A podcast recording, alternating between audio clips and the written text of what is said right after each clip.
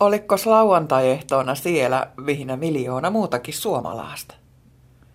Nimittäin telekkarin ääressä kattamassa putousohjelmasarjan uusimman kauden avausjaksoa. Sohovalle oli munkin meininki, mutta sitten sain liput Brian Duncanin keikalle ja olin siellä konserttia kuuntelemassa. Mutta sitten ehtoolla, kun katsoin tekstikanavan uutisia, niin tuli kummallista kyllä. Turvallinen olo, kun kerrottiin, että taas oli suomalaisperheet istuneet yhdessä soffalle telekkarin ääreen ja miljoonan verran ihmistä oli katsonut tuota ohjelmaa. Nykypäivänä yhteisöllisyys rupeaa olemahan kovaa valuuttaa. Kun jokainen nykyään räplää sitä omaa mobiili- tai älylaitettansa, vaikka oltaisiin samalla sohvalla, niin yksi on yhteydessä WhatsAppilla tai Facebookissa johonkin ja toinen pelaa jotakin nettipeliä toisaalla. Ollahan paikalla, mutta ei olla läsnä. Niin sitten on hauska, että on esimerkiksi tuollainen, olkoon se sitten vaikka telekkariohjelma, joka kerää perheen saman asian ääreen. Kyllä mäkin on salaa sitä putousohjelmaa jo odottanutkin, kun ei meillä 16-vuotiaan teinin kanssa aivan kauhean samanlainen maku ole enää moneskaan asiassa, mutta sitä ollaan voitu katsoa jo muutaman kauden yhdessä, osin eri asioille nauraen, mutta kumminkin saman asian äärellä ollessa. Ja siinä samalla sohvalla tuloa sitten ohjelman lomassa toimiteltua niitä pieniä, suuria asioitakin. Yhteisöllisyys on tärkeää ja yhdessä vietetty aika perheen kanssa on tärkeää, vaikkahan se sitten olisi vaan joku telekkariohjelma, jonka parissa sitä vietetään.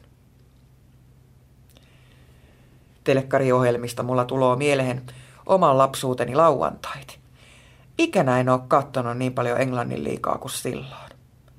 70-luvulla oli telekkarikanavia ykkönen ja kakkonen. Meidän isä oli vuorotöissä ja jos sillä oli lauantai-ehtoa vapaa, niin tottahan se halusi katsoa englannin liikaa. Minä ja äirekin sitä seurattiin ja kovasti jännitettiin, ei niinkään lopputulosta, vaan sitä, että kuinka monta kertaa peli pannahan poikki, mutta ehtiikö se matsi loppua ennen kuin ykköseltä alkaa naapurilähiä. Ja silloin 70-luvulla minä olen oppinut sen säännönkin.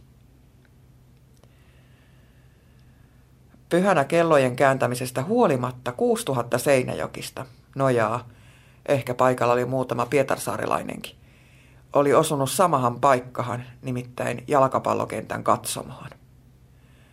Minä en ollut sielläkään. Mutta 6000 ihmistä kattoo, kun SJK voitti Veikkausliikan Suomen mestaruuden. Woohoo! Veikkausliikahan on perustettu vuonna 1990 ja nyt 15 vuotta myöhemmin ensimmäistä kertaa Suomen mestaruus meni Tampereen pohjoispuolelle. Het kerralla melkein parisataa kilometriä pohjoisempaan.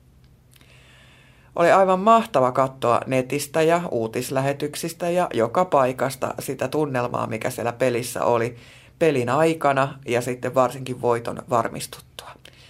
Ja taas tuli mieleen, että yhtäkään kotiottelua enkä vierasottelua käynyt tällä kaudella kattamassa, mutta päätin, että meidän Flikan kanssa kyllä varmahan mennään ensi kesänä edes yksi matsi kattamaan.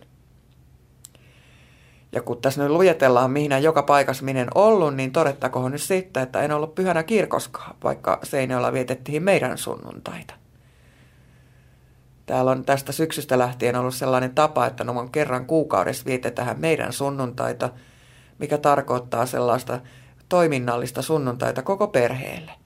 Päivä alkaa messulla kirkos, sitten on ruokaa ja erilaisia toimintapisteitä eri ikäisille perheenjäsenille yhdessä ja eriksensä. Ja taas ajattelin, että kyllä nyt tänä vuonna pitää vielä kerran mennä meidän Flikankin kanssa. Jos ei nyt vielä meidän sunnuntaihin, niin ainakin kauneimpiin joululauluihin. Sielläkin sitä yhteisöllisyyttä on helppo kokea ja laulaa ihania lauluja. Ja sellaisiin tilaisuuksiin on kaikkien matala kynnys osallistua, jos tuntuu siltä, että on vähän arkana noista seurakunnan tilaisuuksista.